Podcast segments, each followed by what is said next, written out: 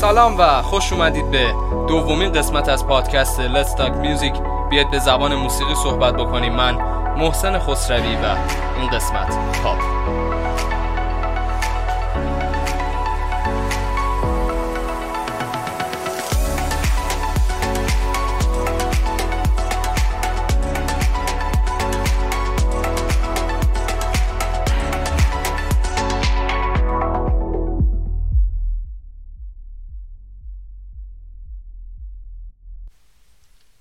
خب در خدمتتونیم با قسمت دوم پادکست Let's Talk Music همونطور که خب توی قسمت قبلی هم اشاره شد بهش ما قراره که توی این پادکست سبک رو بررسی بکنیم موزیک رو بررسی بکنیم و آرتیست ها رو.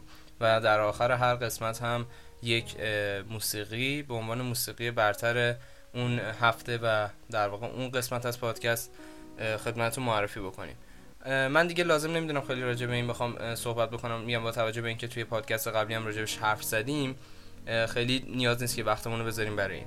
اما موسیقی پاپ. این که این همه ما میشنویم که آقا موسیقی الان طرف داره می‌خونه سبکش پاپه. و این همه سبک های مختلف دارن می‌خونن همه میگن که آقا ما داریم پاپ می‌خونیم. ببینید موسیقی پاپ در اصل مخفف کلمه پاپیولاره. یعنی پاپیولار خب توی زبان انگلیسی معنیش میشه مردمی عامه پسند و محبوب در نزد مردم. یه جورایی شاید بشه گفت عام که در واقع موسیقی پاپ هم از همین اسم پاپیولار نشد می‌گیره. یک سبکی از موسیقیه که در واقع توی هر فرهنگی که وارد شده و در هر اجتماعی که وارد شده دقیقا این داستانی که راک داره. هر جایی که وارد شده یک علمان هایی رو از اون فرهنگ گرفته و خودش یه چیزایی اضافه کرده و از خودش یه سبک باقی گذاشته. ببینید سبک پاپ در اصل خیلی شبیه میشه گفت خیلی شبیه به سبک فولکه. به خاطر اینکه سبک فولک همون سبک محلی سبکی که بومی خود یک منطقه است. ترکیب اگر بشه با موسیقی هایی که هست. مثلا سبک فولک رو میارن میگن آقا خب طرف داره برفرض مثال ترکی می‌خونه. اینو میان یک سری چیزها میگم این کاریه که موسیقی پاپ می‌کنه. یک سری المان ها از اون موسیقی فولک می‌گیره یک سری چیزها از خودش اضافه می‌کنه و در نهایت خروجی که به شما میده موسیقی پاپ میشه. یعنی چیزی که مردم هم دوست دارن. ببین شاید بر فرض مثال اگر شما الان وارد اوکراین بشی مثلا من نمی‌دونم یه کشوری دارم مثال می‌زنم. اگه وارد اوکراین بشی موسیقی پاپ اونجا رو شما دوست نداشته باشی. و شاید مثلا اون اوکراینی وارد منطقه زندگی شما تو ایران بشه موسیقی پاپ شما رو دوست نداشته باشه. موسیقی پاپ در تمام دنیا اینطوریه که حتما یک سری از های اون فرهنگ رو در خودش جا داده. به خاطر اینکه که من میگم خیلی شبیه که شبیه شاید عبارت درستی نباشه اما اینکه بخوایم بگیم یک درصد بالایی از این موسیقی رو توی هر فرهنگی داره همون موسیقی فولکش تشکیل میده. همون موسیقی محلی و بومی خودش داره تشکیل میده. این چیزی که تو تمام دنیا هست. ببینید الان یکی از محبوب ترین سبک های پاپ که توی ایران هم خیلی شنیده میشه پاپ ترک استانبولیه.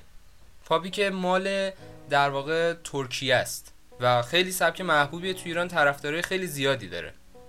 یکی از محبوب ترین خواننده های توی این سبک آبرام تاتلیسی که خیلی ها میشنون. و حالا خواننده های جدید و قدیمی که باز توی این سبک فعالیت می‌کردن و ایرانی ها خیلی علاقه دارن به این سبک به خصوص کسایی که حالا زبان ترکی رو هم متوجه میشن.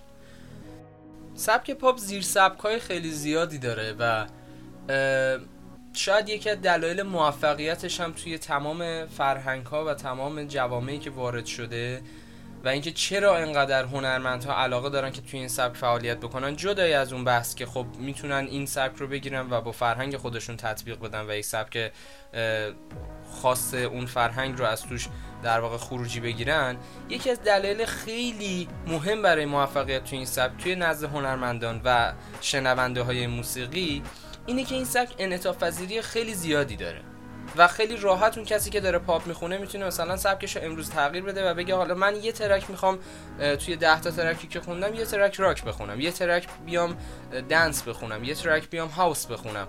اینا کارهاییه که خیلی راحت می‌تونن انجام بدن اما تو سبکای دیگه این خیلی به ندرت دیده میشه. بر فرض مثال اگه یک نفر بیاد و راک بخونه بارها من به چشم دیدم اینو توی خیلی از این نقد های موسیقی که خوندم دیدم. کسی که میاد راک می‌خونه اگه بیاد و سبکش رو یک ذره تغییر بده حتی در حد زیر سبک. یعنی یه کسی که تا الان داشته hard rock میخونده یه دفعه بیاد سبکشو بکنه soft rock یه دونه track soft rock بده هوادارش همه ناراحت و شاکی میشن ازش که آقا چرا این کارو کردی؟ اصلا خیلی کارت غلطه. چه برسه به اینکه بخواد بیاد یک خواننده راک یه دفعه بیاد یه track پاپ بده یه track trance بده یه track house بده یه track future bass یا توی سبکای الکترونیک بده. اصلا ناگهانی تمام هوادارش امکان داره به شدت ازش عصبانی بشن و حتی بهش توهین بکنن. اما توی سبک پاپ اصلا اینطوری نیست و نهایت اگه مثلا یک خواننده پاپ بیاد و امروز یه track هیپ هاپ بخونه هوادارش بهش میگن که خب این کارت مثلا غلطه تو توی این سبک خیلی بهتری. و شاید کل نقدی که بشه اینه که خب تو الان توی سبک پاپ مثلا در فرض مثال Persian pop داری می‌خونی پاپ ایرانی که ما همه داریم گوش میدیم که من الان جلوتر راجع صحبت می‌کنم خب توی این سبک خیلی بهتری تا اینکه بیای بر فرض مثال country بخونی یا بیای توی هیپ هاپ فعالیت بکنی یا توی house در واقع فعالیت بکنی یا توی راک. در اصل نهایت نقدی که هنرمندهای پاپ میشن همینه. و این یکی از مهمترین دلایل اینه که چرا هنرمندهای موسیقی خیلی علاقه دارن به اینکه توی این سبک کار بکنن. چون خب دستشون بازه برای اینکه بتونن target بهتری پیدا بکنن. ببین اگر مثلا شما توی سبک پاپ فعالیت بکنید وقتی بتونید هی دستتون باز بشه بتونید سبکاتون رو عوض بکنید و هی اینو آزمون و خطا بکنید در نزد هواداراتون و در نزد مردم خب قاعدتا می‌تونید به یک سبک بهتر برسید. بغل اون سبک تیک بزنید که خب من از این به بعد توی این سبک کار می‌کنم. چون هوادارم این سبک رو بیشتر دوست دارن و از همه مهمتر. کسایی که قرار هواداران بشن توی این سبک بیشتر علاقه از خودشون نشون دادن. و این برای ما یک نتیجه گیری داره. اینه که چرا مردم حالا این سبک رو دوست دارن؟ دقیقا دلیلش هم همینه. بخاطر اینکه اون هنرمند انقدر داره آزمون خطا می‌کنه توی این زمینه تا سبک مورد علاقه مردم به صورت دقیق پیدا بکنه و از این بعد توی اون سبک فعالیت بکنه. خب این نتیجه گیریش میشه اینکه مردم رو هم اون هنرمند و اون سبک رو بیشتر دوست خواهند داشت. اما تاریخچه این سبک برمیگرده به دهه سی و دهه چهل آمریکا که از دو تا سبک بلوز و کانتری تشکیل شد. اما همونطور که من گفتم شما قطعا می‌تونید توی این سبک آثاری از کلاسیک و آثاری از فولک رو مشاهده بکنید. این سبک دو تا دهه خیلی طلایی داره. یکی دهه پنجاه که خب کلا دهه پنجاه توی موسیقی در دنیا خیلی تاثیرگذار بود. به خاطر اینکه اگه یادتون باشه من تو پادکست قبلی هم گفتم حتی خود سبک راک از rock n roll در دهه پنجاه متولد شد. توی دهه 50 خواننده خیلی بزرگی توی این زمینه فعالیت می‌کردن مثل فرانک سیناترا که یکی از بهترین خواننده توی سبک smooth jazz و پاپ شناخته میشه. که همونطور که گفتم این flexibility و انعطاف پذیری بیش از حد سبک پاپ باعث میشه که شما یک خواننده که توی سبک smooth jazz داره فعالیت می‌کنه رو توی سبک پاپ بشناسی. و همونطور که توی قسمت قبلی گفتم الویس پریسلی یکی از بزرگان سبک rock and roll شناخته میشه اما در سبک پاپ هم شناخته میشه به عنوان یک خواننده. این همون اثبات اینه که چرا در واقع اثبات اینه که من چرا انقدر میگم سبک پاپ خیلی انعطاف پذیره. در دهه 60 یه سری خواننده ها اومدن توی دنیا و توی این سبک فعالیت کردن. بیشتر توی انگلستان و آمریکا بود البته. و خب به خاطر اینکه خیلی طرفدارای خیلی خاصی نداره من ازش میگذرم. در دهه هفتاد هم همینطور. هرچند که التون جان مثلا اسمش اومده به عنوان یکی از هنرمندان سبک پاپ در دهه هفتاد. اما می‌خوام برسم به دهه 80 که یکی از مهمترین دهه های موسیقی شناخته میشه. و همونطور که تو قسمت قبلی هم بهش اشاره کردم و از اهمیتش توی سبک راک گفتم اینجا هم می‌خوام از اهمیتش توی سبک پاپ بگم. و تغییر و تحولات مهمی که توی این سبک ایجاد شد توی دهه 80 شاید یکی از اتفاقهای خیلی مهمی که بهش بشه اشاره کرد معرفی مایکل جکسون توی این دهه به دنیا که با آلبوم تریلر خوش به دنیا معرفی کرد و یک سری تغییرات اساسی و شاید ساختار شکنانه توی سبک پاپ ایجاد کرد که به همین جهت هم به مایکل جکسون امروز لقب King of Pop یا سلطان پاپ یا پادشاه پاپ دادن. و خب جدا از مایکل جکسون یک سری از خواننده های خیلی مهم توی این دهه معرفی شدن. یک سری از گروه های خیلی مهم معرفی شدن. مثل جورج مایکل که حالا توی این دهه فعالیت می‌کرد مدرن تاکینگ که قطعا اگر از پدرانمون بپرسیم و افرادی که توی دهه 50 یا 60 دوران جوانیشون بوده قطعا اینو می‌شناسن این گروه رو. و حالا بعد از اون می‌رسیم به دهه 90 و قرن 21 که خب خواننده های خیلی محبوبی داره و همه میشناسیمشون مثل جاستین تیمبرلیک مثل بریتنی اسپیرز جاستین بیبر سم سمیت و خیلی خواننده های زیادی که امروزه دارن توی این سبک فعالیت می‌کنن. اما من موسیقی پاپ رو حداقل در شاید بحث جهانیش میبندم و میریم راجع به موسیقی پاپ در ایران. یک صحبت خیلی خلاصه می‌کنیم و بعد از اونم من یه اشاره ریزی می‌کنم به داستان صنعتی شدن موسیقی که حالا قرار توی پادکست های بعدی خیلی کاملتر راجبش صحبت بکنیم.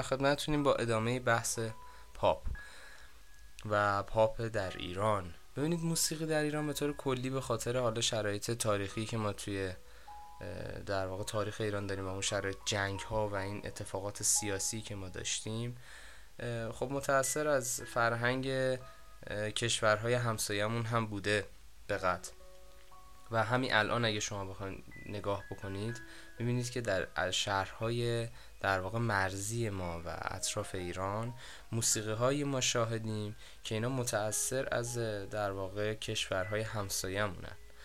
و مثلا شما اگه به جنوب غربی ایران اگه نگاه بکنید و سمت خوزستان می‌بینید که موسیقی این استان یک جورهایی شبیه موسیقی کشورهای عربیه. یا مثلا این سمت توی سیستان و بلوچستان موسیقی محلیشون من البته منظورم یا هم موسیقی فولکی که در واقع توی قسمت قبل این قسمت بهش اشاره کردم.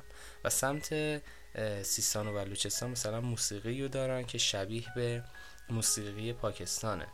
و حالا اینا هست همه جا. یعنی شما توی تمام شهرهای مرزی ببینید هست و در واقع این موسیقی های استان های مرزی ما کاملا معلومه که متاثر از در واقع کشورهای همسایه ما.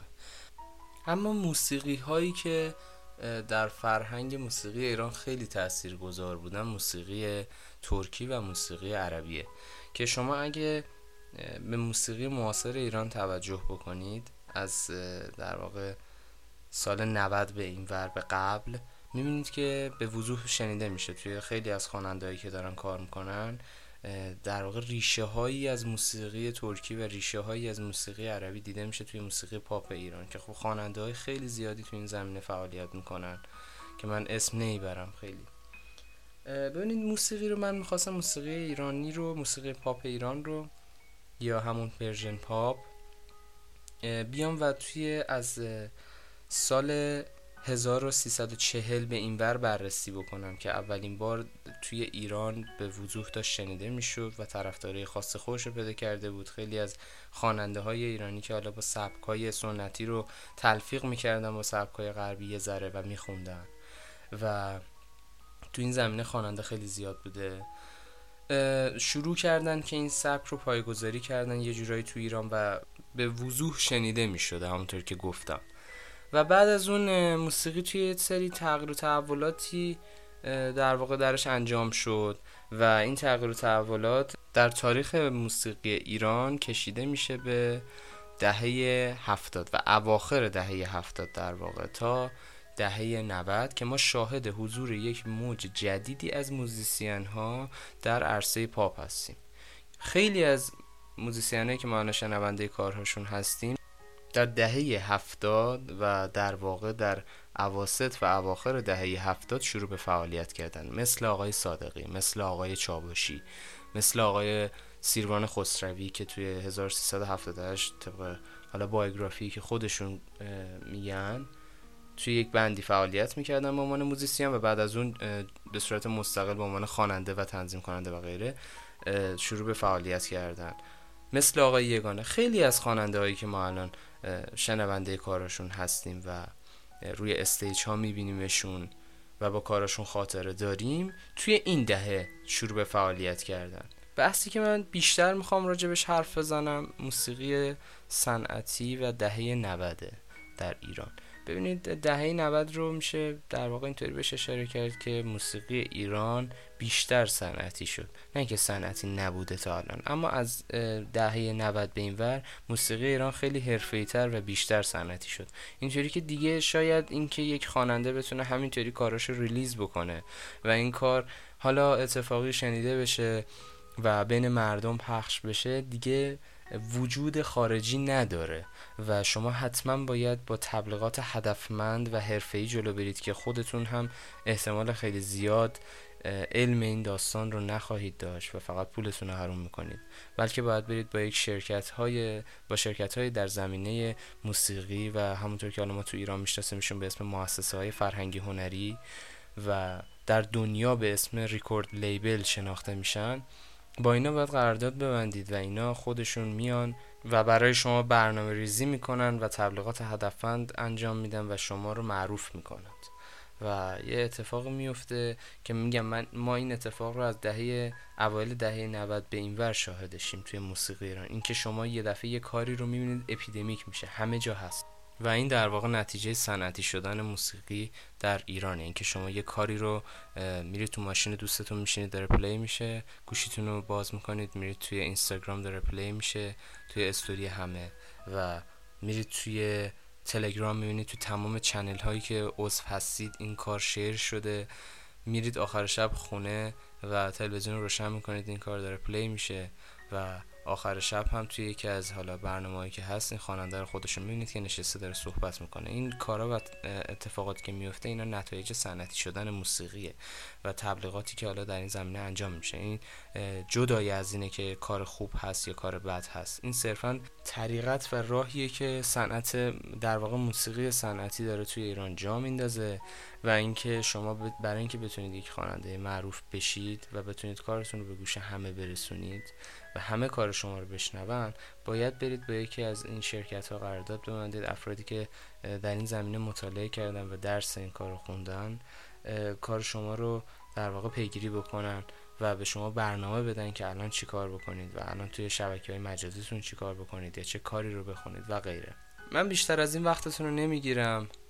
و ممنون از اینکه تا اینجا با ما همراه بودید. قسمت دوم پادکست لستاک میوزیک که در رابطه با موسیقی پاپ صحبت کردیم. ببخشید اگر مطالب ناقص بود یا گفتار بنده ضعیف بود حتما بنده رو با کامنتاتون یاری بکنید تا بتونم پادکست های بهتری رو درست بکنم و روز به روز این پادکست ها رو پیشرفت بدم. بی نهایت ممنون از اینکه شنونده این پادکست بودید.